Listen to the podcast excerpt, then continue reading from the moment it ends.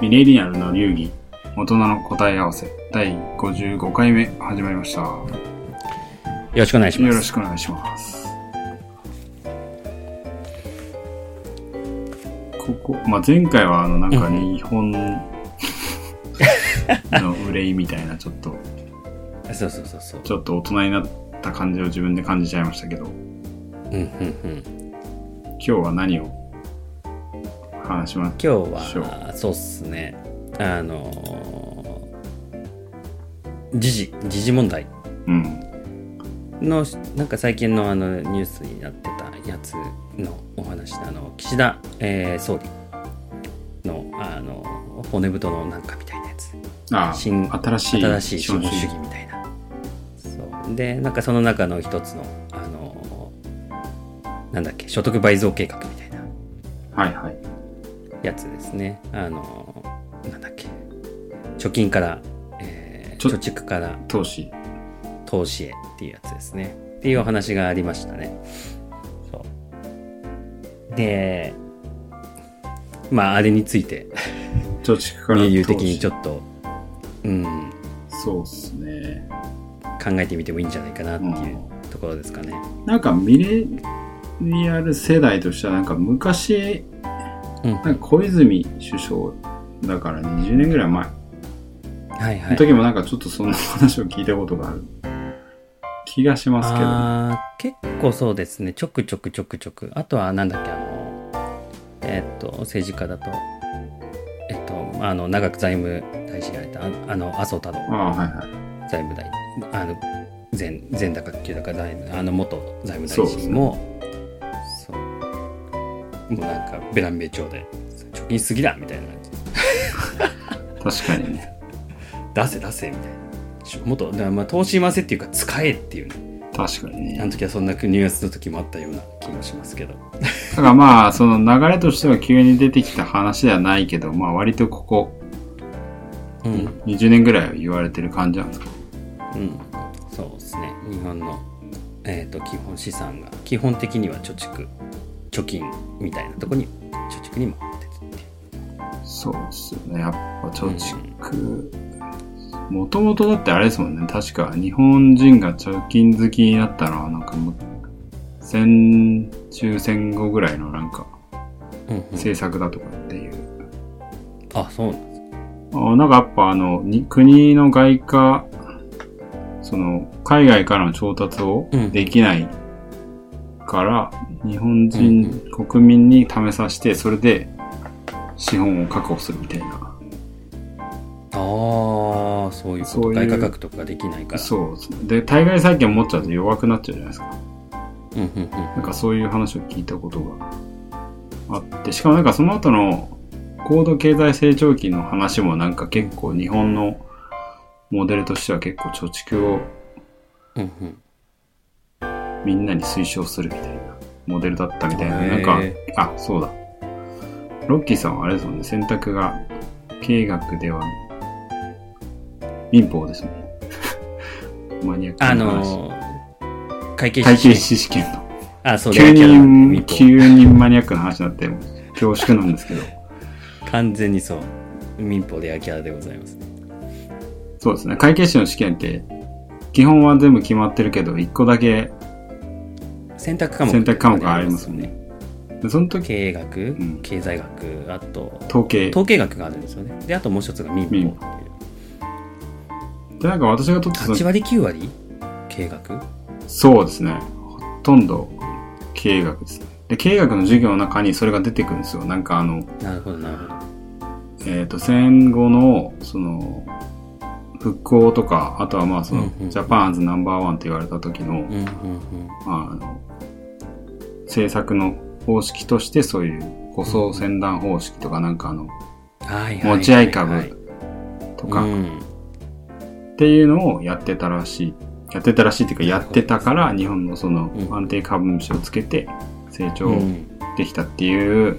うん話があったので多分だから戦争の時の資材調達の資本調達のためからさらに戦後復興っていうのの、うん流れがやっぱきちんそうと現在につながるところがあったわけなんですねそれでバブル崩壊しちゃって、いや、こんな貯めてたらダメだ、みたいな話が多分出てきて。っていう流れが、転換点があってね、うん。うん、ただやっぱそこであの今現状は切り替えられてないっていうかその流れがあそうっすよね。だからまあ言われてる方としては、きょそんな言われても、急には変えられんのが人間の差が、みたいなその頃の方々は年を取ってますしねそうですね。簡単にいろいろね切り替えって難しいですうよね、ん、ただまあミレニアル世代としてはなんかそこを考えていくことに意味はあるのかなちょうどね切り替わりの世代そうですねそういう変わったタイミングっていうところでうんうん、どうですかねこれまあいつもの通りこのテーマ設定がとてもどでかいんではいどうしようかなってまず感じですけど、うんうんうんあれですかね、その、まあ、貯蓄なり、まず今の日本の現状みたいな。そうですよねなんかそもそもなんか所得倍増計画って言ってるけれどもそもそも世界的に見て日本って、まあ、所得うんで貯蓄、まあ言えば富の部分ですよねそうですね。あのそうがなんか実際にちゃんと多いのか少ないのかっていう世界的に見てそうで立すち位ね。置っていうのをちょっとまず把握した方がいいんじゃないかなっていう話をねちょっとねしてねそうですね。で、貯蓄から投資へっていうぐらいだから、まあ、現在、ストックはね、貯蓄自体はのどれぐらいあんのかってところですよね。うんうんうんで、まあ、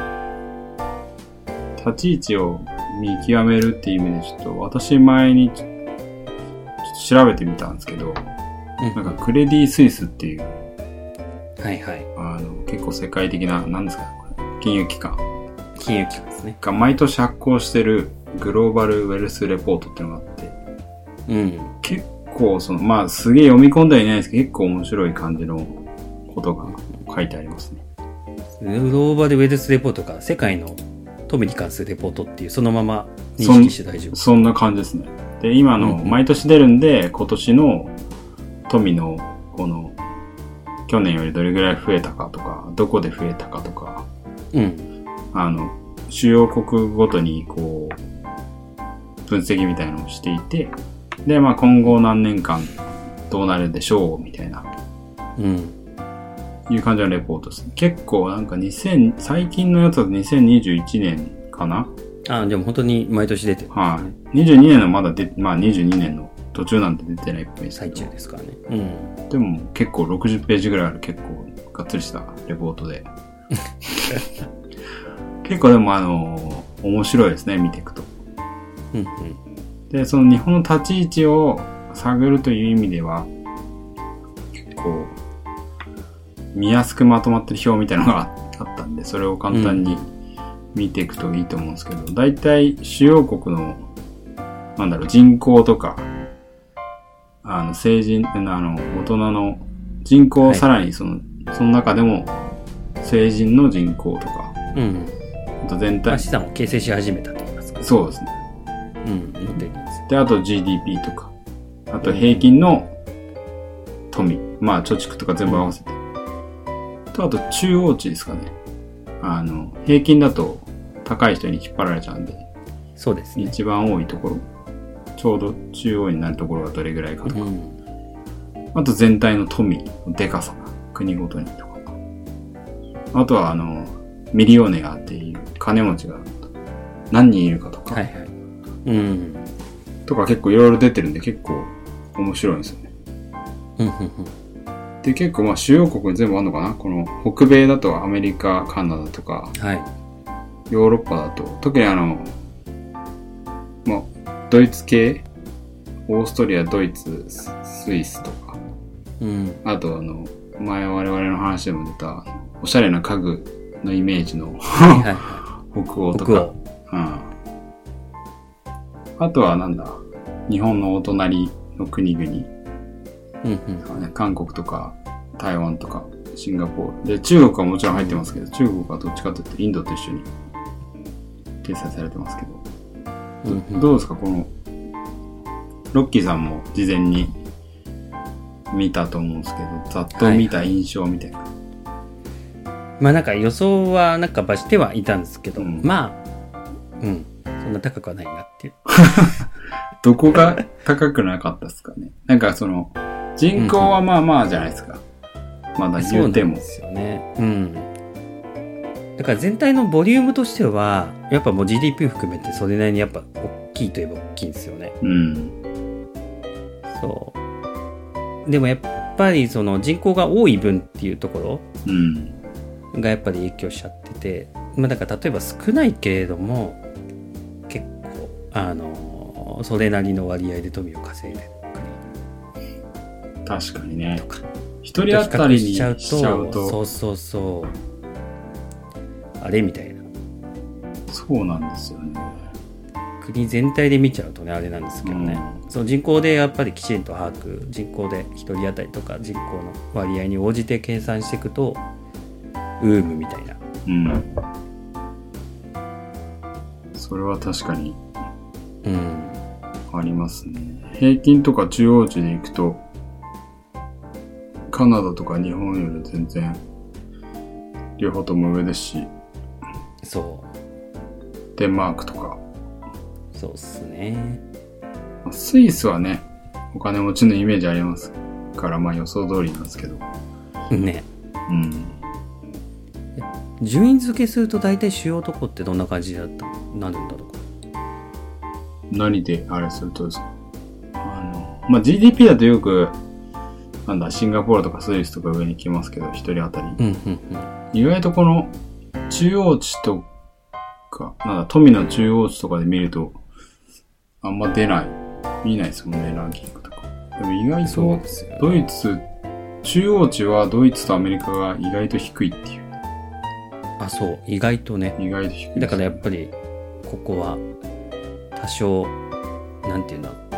貧富の差、貧富の差結構あるんでしょうね。うん、あとは両方結構移民の国なイメージがありますね。確かにうん。だから、アメリカ、まあドイツは日本より人口少ないですけど、うんあの、アメリカはもう圧倒的に人口増えまくってますからね。確かにであと思ったのが、その、ヨーロッパの諸国もそうなんですけど、やっぱお隣の韓国とうんか台湾とか、シンガポールのこの勢い的な、多分、そうですねそれこそ投資、貯蓄から投資へを言い始めた20年前とは全然違うだいぶねそうでしょうね勢いで追い上げてきてる。っていうか、うんまあ、シンガポールなんかはもう追い越しちゃってる感じはありますからね。ねうん。で、あとはその、中国とインドは、平均にすると全然まだまだなんですけど、まだね人口も多いですし、うん。でもなんかこう、ポテンシャルが、結構、まだまだ伸びしろがすごいあるかなっていう、うん、レポートの中でも書いてありましたけど、そういう感じですね。そうっすねだから富的なところではまあ、やっぱりある、まだちょい、その、今までの貯金が、本当にまさしく貯金があるっていそううそうそう感じは。貯金は残ってますけどねうん、でもやっぱり過去のあの経済大国日本の面影っていうのはだんだんだんだん薄れてきてるそうでっていすうのねを感じる数字ですね。資産をちょっと、ちょっとずつ取り崩してっていう感じですね。うんイメージとしては。やっぱ今後ですね増やしていかないと、まずいっていうのは多分、それは結構間違いない。ですね。うん。気がしますよね。うん。で、結局だからまあ、だからそういう文脈があるから、投資しましょうよって話が多分、政策として。長い目で見てもねそう将来的な成長性とかを見てもこのままだと日本どんどん追い抜かれていきますよっていううん。のも含めてですね。そうっすね。うんこれどうなんですかねなんか私たち二人だとどっちかっていうとなんか、投資に対してうん悪いイメージは、ないかもしれないですけど。我々はね投資に対しては悪い意味じゃないですねむしろ、うんああのきちんとあの計画的にした方がいいんじゃないかっていうふうに考えてる方だと思うんで、そうですね。でも意外とこの、事前に見たこの NHK の はいはい、街角アンケートみたいなの見ると、面白いですよねうん。なんか総じてそのアンケート見ましたけどまとめるとやっぱりなんだろう難しいわからないっていう投資に対してうん。まあ、分からないっていうのが基本なベースなのかなうそうですね、確かに。ーんだから怖いとか。そう結果としてね分からないから投資に対して、そうまあ分かんないから怖い、うん、っていう判断でちょっと尻込みしてる方が、まあ、結果として多いのかなっていううん。なんかそういう、ね、NHK のアンケート結果のやつは見させていただきましたけどですね。うんで、ざっと30人にインタビューしたけど、やっぱしてない人の方が多い感じですね、パッと見。そうやっぱそうっすよねうん。基本的には投資はしてませんお金は、えー、と稼いだ分は貯金貯蓄に回してますうん。っていうのがやっぱ割合的にまだ多いのかなっていうう、ん。まあここをね、あのー変えていきたいっていうところなんでしょうね、うん。まあ、そのためのイデコ NISA 的な政策であったりっていうところが、うん、ベースになっていると思うんですけどねそうですね。まあだから、なんとかどうにかして増やさなきゃいけないけど、怖い人が多くて、うんそうまあ、やれって言うんだったらどうやるか教えてくれっていうただ難しいですよね結局投資するにしても自己責任の世界になっちゃうからそうなんですよね。そう教えてくれって言ってもね、うん。大体の人が自分で調べるっていうまあまあまあ、 そうですね。そうでそう言われちゃうと分かんないしより尻込みしますうよね、ん。うん確かにな。そうまあ、だからこそ金融教育とかもなんか、カリキュラムに入ってきたり。そう知っておんの金とかねそ投う資とかについてのあの有用性とかねうん。まあどう考えてやっていけばいいんだっていうところとかはきちんとね、まあ、教えなきゃいけないまあ自分で調べるっていうのもあるけどやっぱりあまりにも触れてないとねうん、調べるとっかかりもできないですからね、うん、まあ必要になるんじゃないかなっていうところでそうですね、そうですね。うんまあ、というところでやはりここはミレ流的ちょっと投資に対する考え方ああ、そうですね。ここはミレーレ的な考えを、 ちょっと話をして、うんうん締めたいなって感じですけど。僕あのアポロさんにあの教えていただいたあの前話していただいたやっぱデータがね結構面白いなっていうふうには思っていてあのなんだっけあのグローバル GDP の将来予測はいはいはいはい。はいあの話は結構皆さんのまず安心感につながるんじゃないかな確かにね、これ、そうビビ、二度見しましたからね、 私。本当にって思っうん思ううぐんらい将来 GDP 予測をあれどこでしたっけ出店それはあ、あこれれはも、あの、グローバル、そのクレディ・スイスの発行するやつ探してた時に見つけたんですけど、うんうんうんえーっと、もともと IMF っていうあの、はい国際機関うんうんが発行してるやつですね。で、そんな長期の予測じゃないんですよ。なんかこ、うんうん今後5年の話で、今後5年の、えー、と世界の GDP のあ、そうですね。増増加増加増減予測っていうかっていうことですよね。そうです。なんだっけな。うんさっきまで見てたんですけど、ちょっと見つかんなくなっちゃった。い いやでもあれはねあれを見るとそう素直に捉えると投資に対して結構ああまあ普通にしとかないとっていう逆に思えるデータだったと思うんでちょっとねぜひ紹介をああ、そうですね。あ、あったあった。あの、これは、ウェルスアウトルックって書いてある。 2020から2025。で、まあ、これ2021年のレポートに書いてあるやつなんで、うんまあ、うんコロナウイルスのやつはもう織り込み済み。うん、そうですよね。直近の本当にデータですね。で、GDP とは多分微妙に、あ、これでもあ GDP そかうなちょっと違うんだ。 GDP って書いてあるの、IMF。うんまあ、細かいことをちょっとなんか省くとですね、うん書いてあるの、その、グローバル、その、地球規模の世界の富が、うんうん。えっ、と、次の5年間で39%増加するという予測があるらしいです。世界中の富が現時点の、さまあ、直近基準値がどこ ?2020 年が基準なんですかね。そうですね。うん。に対して2025まで。 39%、うん。 5年間で増加する。とんでもない増加だと思うんですけどね。いや、もうこの時点でね、うんそう。年得しとこうっていうふうに、そのまま素直に言うと、いやいや、もう完全にそうだと思います。そう。まあ、すなわちだからね、世界の富が増えるってことは、まあ、あと、どうか、まあ、一つには株価も上がってるうん。全部その中に入ってる株価であったり何なんっていうのがあるんで、まあ、すなわち投資としとけば単純計算 まあ全部が全部比例するわけじゃないですけど40%ぐらいはそうなんですよ、ね。上がるかもしれんっていう、そう。そうで、この、表もついててですね、それが IMF の、あの、うん推推測というか推計エスティメートって書いてあるんですけど、うんうんしかも推、そのエスティメート、予測を出した時が2019年の10月に出したやつと、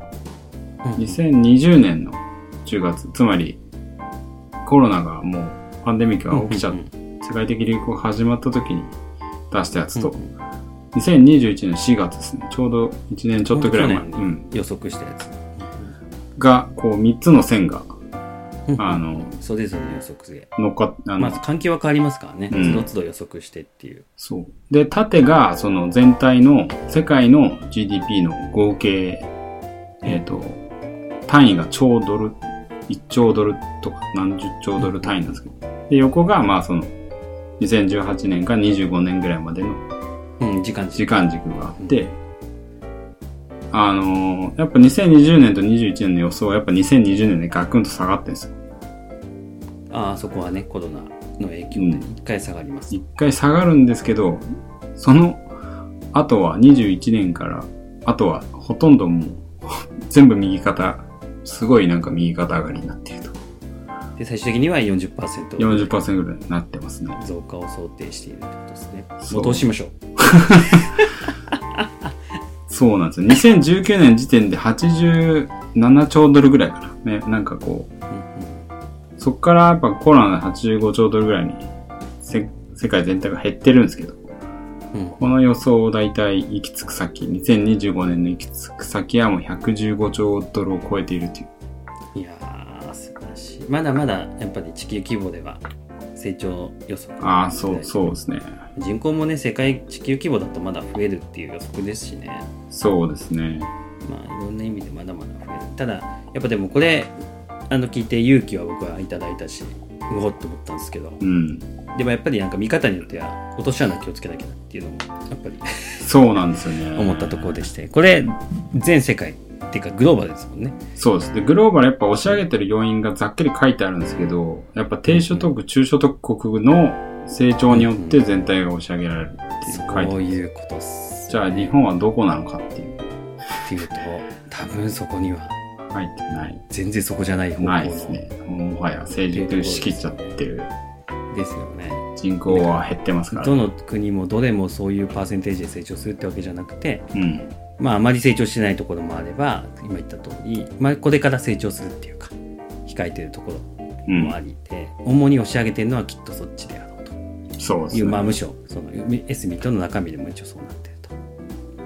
まあ、すなわちだから結論として投資しましょうなんですけど、そこに投資しましょうっていうそうですね。メレール的にはもう成長するところに投資しましょうっていうのが、っていうのが自分のあの資産を増やすっていうそうで視す点ね。ですと、